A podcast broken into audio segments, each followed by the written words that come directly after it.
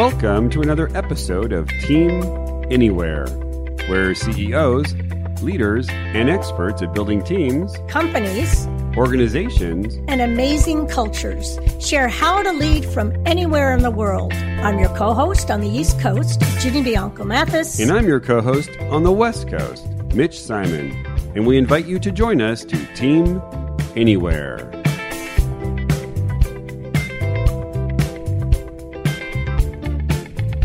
Today on the podcast, we have Perrine Farque, author, speaker, and expert on diversity and inclusion. Her book is called Inclusion The Ultimate Secret for an Organization's Success.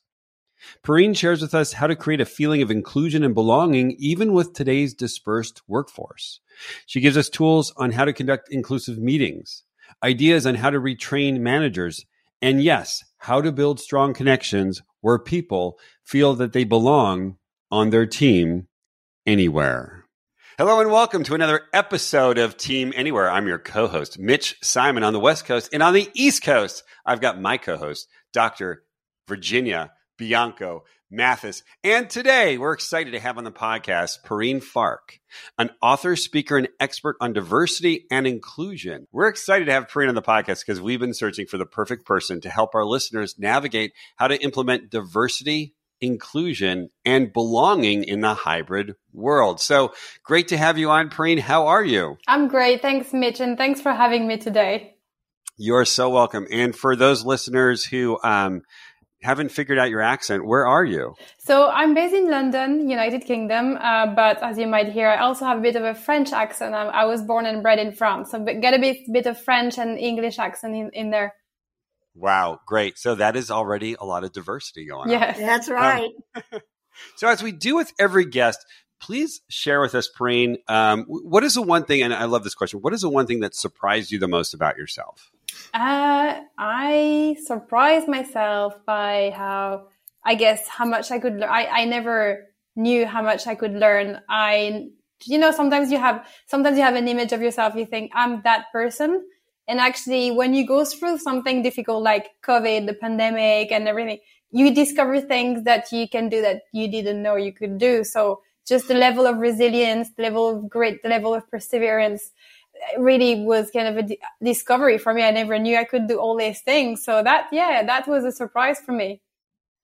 You know, oh, I love, uh, yeah, I love what you just said because it opened up the window for possibilities and I think almost everyone that are in our kind of, of world that we live in uh, for the podcast could probably say the same thing. I hadn't looked at it that way. Yeah. The possibilities.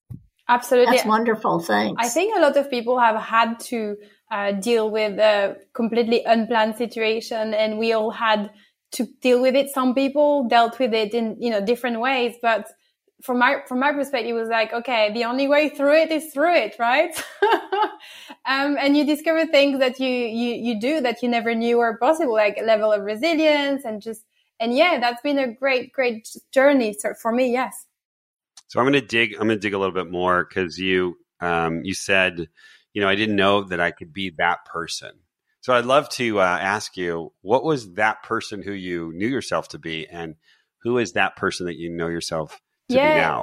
I, so the the idea of um, you know starting this diversity and inclusion consultancy and coaching is something that I had had on my mind for a very long time, and in fact, I was sort of doing that a little bit on the side. But the idea of just throwing myself in it and writing a book about it and publishing a book. Um, I mean, if you'd asked me 10 years ago, would you publish a book? I'd say, you know, who are you kidding? Me? Uh, you know, an author? Or um, but i just did it and it just happened almost naturally so that's an example of something i've done that i never even thought about you know me you know and so yeah just pushing myself doing things new things actually made me realize i can do so many more things that i never knew i could do that's right. That's great. You know, we had we had early in the podcast we had Mike Robbins uh, on the podcast, and he shared his story um, of of why he was interested in in writing a book really on inclusion and diversity. What was it about your story, your history, that you chose um, diversity and inclusion to write about? Yeah, it's a great question. It's a very personal story, I guess. um, I've always worked in the technology industry, in the software industry, and uh, here in London for a lot of companies. And as you can imagine, it's a very uh, straight white male dominated environment and competitive, very competitive environment. And uh, I was often, well, first of all, I was often the only woman in the room. But then when I became a mom of, you know, two young children, I was often the only mom in the room. And when I looked at, at the table around me, all the other people in leadership were men and their wife was often either not working or she was working part time and looking after the children, whereas I was working full time and my husband was working full time and we had two young children with no childcare. So it was very, very hectic. And, you know, they had those late night meetings, 6 p.m., 7 p.m., no problem for them because they didn't have to worry about the school run and dinner. But I had to worry about that. When the, I received the call from nursery saying your son is sick and you pick him up right now. He's got fever, temperature. I had to go and run. They didn't have to worry about that. So, and then all the, those like small, subtle, you know, acts every day I, and just made me feel there must be a better way. Why is it this way? So this is the personal story of feeling sometimes I was the only woman in the room, the only mom in the room, made me want to, you know, help companies create a more inclusive environment, inclusive for mothers and, and, and, and I guess women and people of color and LGBT plus, you know, not just from women and mothers, but every every uh, type of employee should be supported and be successful in their career. Thank you. Thank you for that story. Um, so let's get the terms down. Now, the name of your book is Inclusion, the ultimate secret for an organization's success.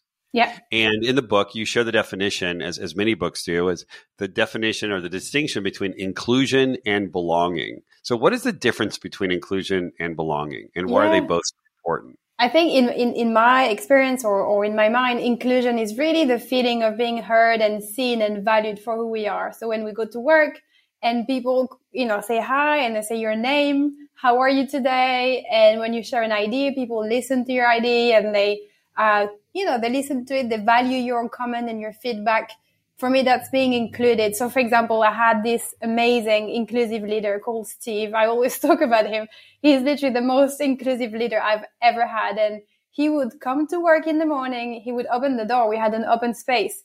And Steve, he was our VP, uh, of, of sales. He didn't, he was a busy man. I mean, he didn't have to, you know, do all the things, but he would say hi to everybody. He would say everybody's name. He would just go to everyone, even people who were not in his team and he would say hi and say call their name how are you today? And he would have a nice word for everyone and say you know he would remember everything. How was your wife anniversary last night? How is your kids uh, is he feeling better today?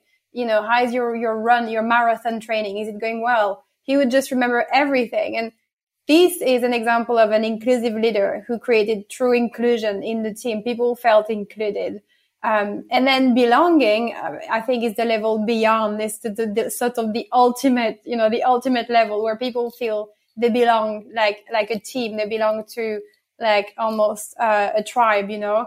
Um, and I think as human beings, we're all hardwired to belong. Like Brene Brown always talks about that really well. We're hardwired. We're here for connection. That's what we're we're here for. So belonging is when you feel you're part of the tribe and you're part of something, you know, you share a culture. So it's almost the ultimate, the level above. So they're very close, you know, inclusion, belonging, but belonging is really your, you feel they're your family. They're your extended family. I'm just wondering how you, you know, how you're looking at. Um, I know your book is really recent. Uh, how are you looking at belonging and inclusion as it pertains to those hybrid types of workspaces? Yes, no, you're right because you know hybrid work has changed the way businesses operate, has radically changed the way uh, teams operate around the world. So you know it is it is here to stay. I believe at least hybrid world hybrid work is here to stay for many organizations. Um, not all of them. Some, some, you know, can't do the restaurant, for example, but, you know, technology for sure. Uh, a lot of industries are going to embrace fully hybrid. So, you know, there are ways that, that managers can create inclusion, inclusive environments in hybrid work. And so, for example, especially I think meetings, meetings are very important. You know, we all spend a lot of time in meetings. I think I was doing a poll the other day. It's about 70% of our time as, as employees is spent in meetings, if not more. So the way we navigate meetings remotely or even in hybrid settings is, has changed.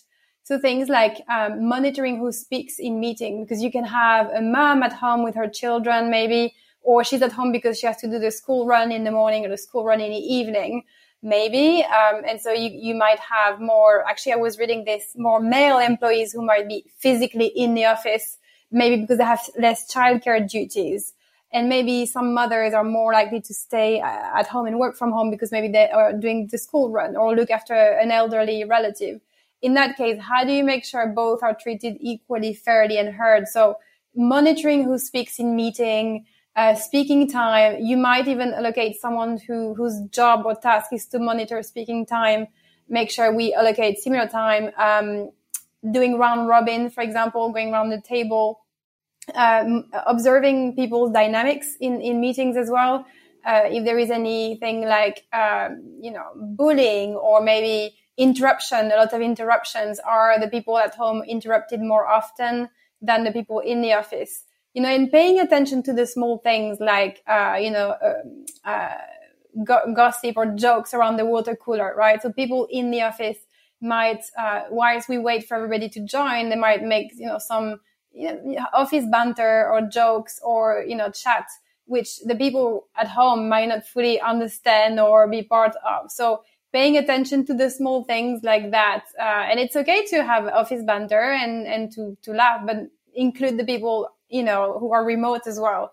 So those are all things. And you might as well um, take the opportunity of remote work and hybrid work as a, as a people team or as a leader to revisit your promotion policies. So for example, things might be outdated. Uh, if you look at your performance review uh, and KPIs, performance review numbers, it might no longer make sense to measure someone's success based on their office presence, for example, or it might no longer make sense to judge someone's performance based on their them helping do certain tasks in the office, like yeah. uh, welcoming new guests and things like that. So just revisiting, making sure your performance reviews policies are updated based on this new setting. Those are all small things that you can do as a leader to create that inclusive environment in hybrid work. There's two things you said I really that really resonate with me. One is what you just said about relooking at what are even the definitions of that. You can still have presence, but you better have some bullets underneath that that include certain things for folks that might be in the office. And you may also demonstrate it if you are hybrid or yeah. virtual. And there's some bullets for that. Yeah. Right. So you take each one of those and broaden the definition so it's it's more inclusive. Yeah. I also love and it might mean, I think there's an article in this, a whole different way of defining facilitation. You mentioned maybe you have someone whose job it is to, all right, who hasn't spoken, who has? Oh, wait a minute. If we're going to do some breakout discussions, who's in what groups. And, and I heard someone recently say, oh, we end up putting um, all the people that are virtual in one group and all the people that are in the office in another. No, no, no, no, no. You have to mix that all up and then have the technology to make that happen. Yes, absolutely. Uh, and, and I think you, you touched on some good points here. And also training and retraining your leaders and your managers. I think nowadays a lot of managers are young. A lot, I, have seen that in technology. A lot of ma- people are in their late twenties, early thirties. They're like straight out of uni, uh, very smart, sort of school smart, but not necessarily emotional intelligence smart. They've never been trained on how to manage a team of people, especially remotely. And so we have this new generation of young, what I call young managers who've never been trained on how to manage people. And they're right. doing a terrible job at it. And it's not their fault. They've never been trained, but really then that creates an environment that's not very inclusive for lack of education. Really not bad intentions, but lack of education. They don't know how to build trust and psychological safety. Perrine, uh, you, you know, you talked about your work as a marketing manager and never feeling like you belonged. What can managers do today to make sure their teams feel seen, especially in a world where we're not in the office or when we are, others might not be in the office. Yeah, and I will answer your question with a story. because yeah, you mentioned you like stories. So um, in one of my previous roles, I was an employee and my manager was pretty young. I think she was in her mid 30s. Um, one thing to mention that we were both in separate continents. Uh, you know, I was on, you know, in the United Kingdom, she was in the US. And so it was very difficult, first of all, to have a report, to build report, you know, being so far away. And so during our one-to-ones, obviously remote, everything was remote. During our one-to-ones, um, there was no basic, you know, eye contact or no, you know, how are you or, you know, how, how are things going? It was just straight into business. And that made it really difficult to connect with that, with, with her, to connect on a human level, right? So, uh, talking about business was of course important, but, you know, it's hard to talk about key business issues and challenges when you don't have that basic connection. So one of the things I would definitely advise managers and leaders to do is to to make sure they make time to build those very, very important connections with their team, right? Even if you're remote, even if you're remote, especially if you're remote, you know, take the time to understand your, your person, ask, how are you? How are things going with you? You know, don't, don't dive straight into business because it's going to be counterproductive. Even if you only have half an hour to talk and even if you have a lot of key things to discuss, I promise you that if you spend the first five minutes to build connection and ask them how they really are, maybe the first 10 minutes, you're going to get so much more out of them because they're going to feel heard and valued and, and uh, respected, I guess. They, they will open up so much more and your business conversation is going to be that much more productive. So it's right. a long answer to your question, yeah. but really take the time to build authentic, genuine connection. You, you will get so much more in return. I was wondering if, um, if you are actually on the receiving end and you you know what's amazing about your story is that you're you were saying before that um, your manager in the us was actually spending an hour on the phone with you every week yeah which which to me sounds like wow this is a manager who really quote unquote cares about you and um, and yet this manager wasn't very personable.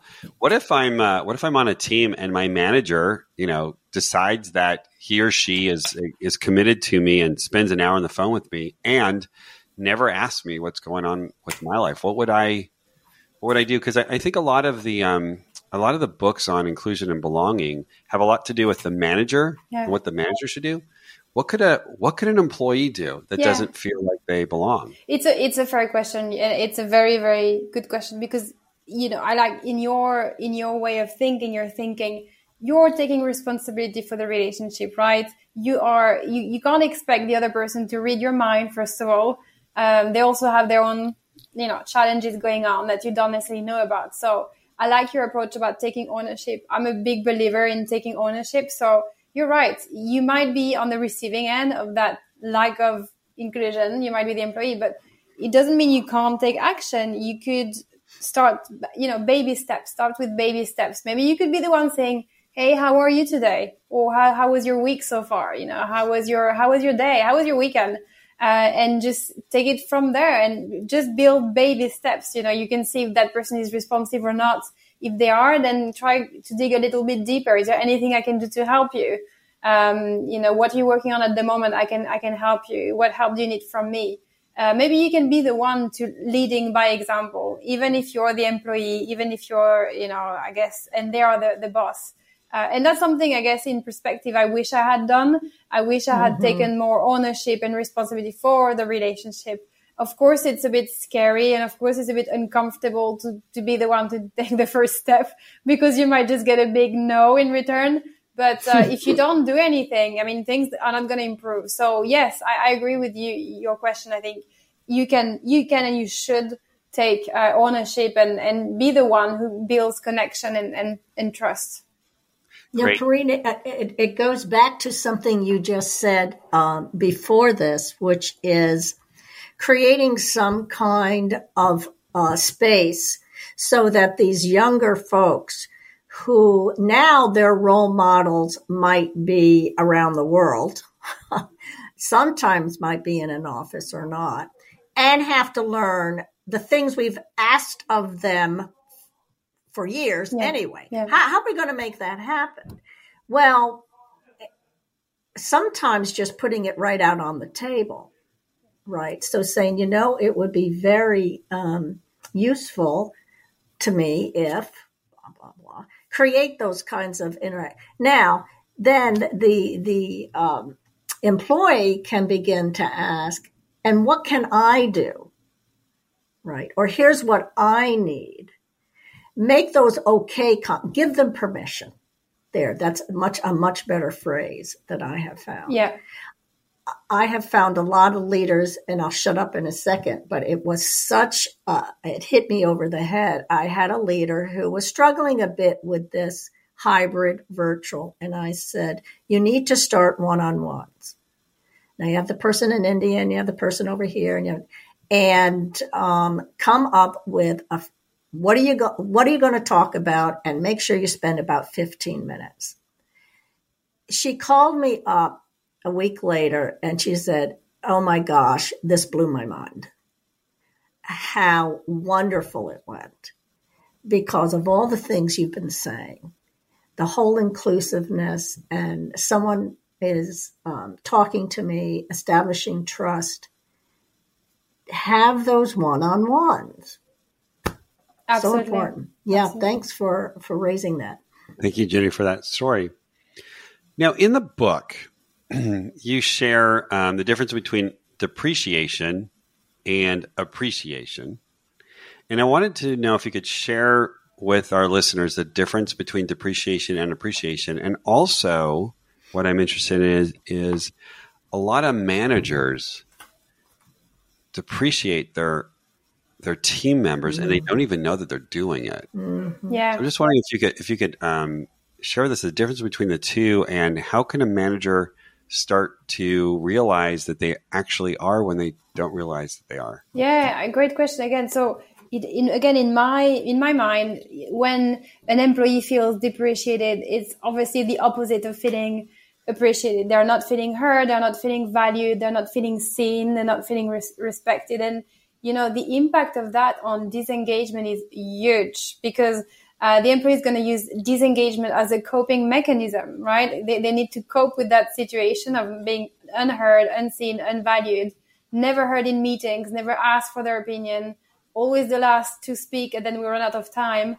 And so they're going to have to cope in a way that's most likely going to be disengagement, complete disengagement, and possibly looking for a job somewhere else. So um, the managers might not notice that because they might be either self-absorbed or, or busy or whatever, whatever. but and to an extent, it could even be a form of bullying.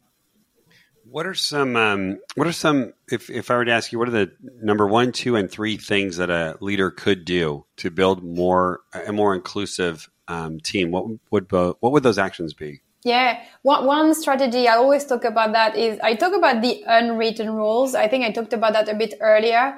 Um, if you're a manager and you want to create a culture of inclusion, you want to talk about those unwritten rules. And by that, I mean, um, state out loud what behavior is, accept- is expected in a meeting, what kind of attitude is expected in a, in a meeting, in, in terms of who should talk, um, uh, listening, you know, sharing, speaking time, etc pay attention to the small stuff, right? So speaking times, we know that uh, women tend to speak less than men in meetings, for example, and it's true across different industries.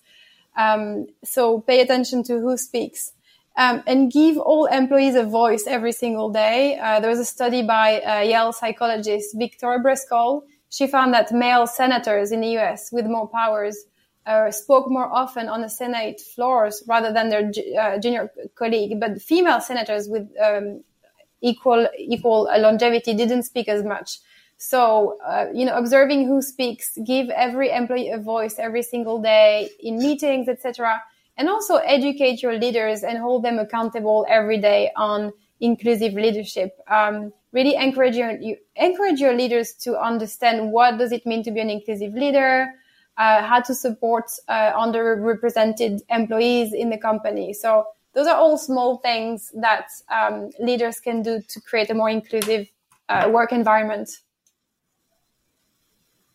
Great. Final question is why why are diverse and inclusive teams more productive overall? Like why should we do this? Yeah, I mean there are a lot of studies out there demonstrating the link between productivity and inclusion. So Harvard Business Review, McKinsey, of course, Boston Consulting Group, and Deloitte. Um, they've all demonstrated, uh, according to studies, there is a link. One of the reasons is um, when teams are diverse, there is a diversity of thoughts, which leads to more creativity and innovation. So there is a clear uh, innovation win here. Uh, diversity of thinking. Uh, also with inclusivity, when people feel included, there is that basic layer of trust, uh, which means psychological safety, which means holding each other accountable. And so you can push harder to get results because you can have those difficult conversations that are necessary in business. When there is no inclusion, no trust, no psychological safety, it's hard to keep each other accountable because we're scared of having those conversations. So those are some explanations uh, as to why diverse and inclusive teams perform better. Great. I'm actually have one more question, which is I'd love to know um, what your journey has been in writing the book and publishing the book, and of course going out there. And I'm sure you're doing workshops and you're doing speeches around the book. What has been your experience there? Yeah, I started. It's very organically. It started very organically. I started writing a lot of blog posts around different topics around diversity and inclusion. And the more I wrote, the more I enjoyed writing and the more I research because, you know, every time I write a blog post, I do more research, more research, more studies. And every time I really enjoyed it. I was like, that's really interesting. Oh, that's really interesting. But that's really, I need to know that. So I was, I, I really enjoyed the process of writing and learning new things. And I just organically started writing, writing, writing to a point where I thought, well, wait a minute, I have a lot of content there.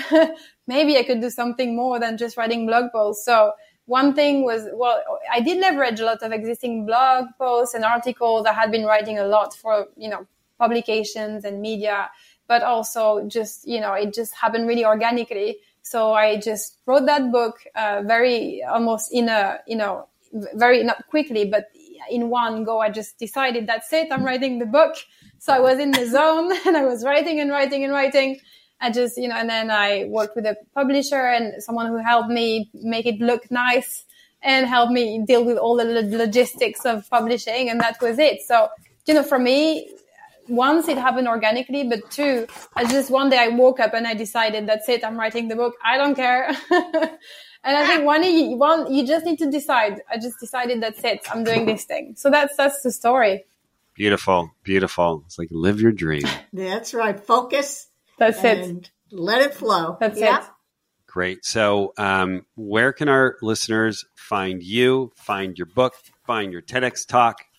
Yeah, so uh, you can find my website, which is my first name, last name together.com, perrinefarque.com. You can find me on LinkedIn, Twitter, Facebook, Instagram, YouTube. It's all just search for my name, Perrine Farque. And my book is on Amazon. So if you just go on Amazon and search inclusion in the book section, you'll find it. Ah, okay, great, great. Well, great. Well, gosh, thank you so much, Breen. Thanks for uh, reaching out to us. Thanks for a, a wonderful uh, conversation around inclusion and belonging. And um, thank you, Ginny. Yes, no, just you. thank you. You're welcome. no, I, I, was I was thanking you, Breen, for for some wonderful thoughts um, to build on yet this other layer that our leaders that are trying to manage in these hybrid teams and world really need to keep at the top of, of their techniques and game. Thank you so yeah. much for having me. It was a pleasure chatting with you, Mitch and Ginny, and I really love your work as well. So such an honor to be with you today. Thank you.